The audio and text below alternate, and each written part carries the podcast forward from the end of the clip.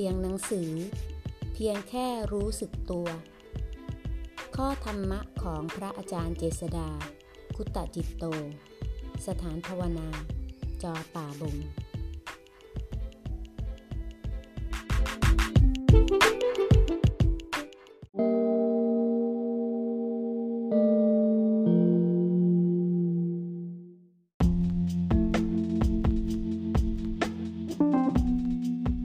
หน้า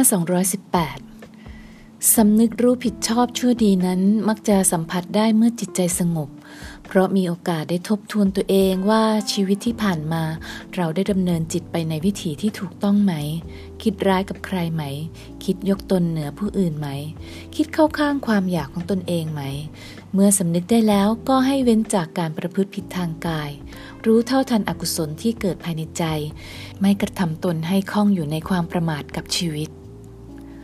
สิ่งลึกลับไม่มีที่ลึกลับเลย เมื่อใจตื่นรู้อยู่เห็นเพียงรูปนามในตนแล้ว สิ่งอื่นใดที่นอกเหนือรูปนามในห้วงจักรวาลนนี้ ไม่มี ไม่ตื่นเต้น ไม่งมงาย ไม่พร่ำเพ้อ ศักดิ์สิทธิ์ เข้มขลัง ยิ่งใหญ่ มีอนุภาพเพียงใด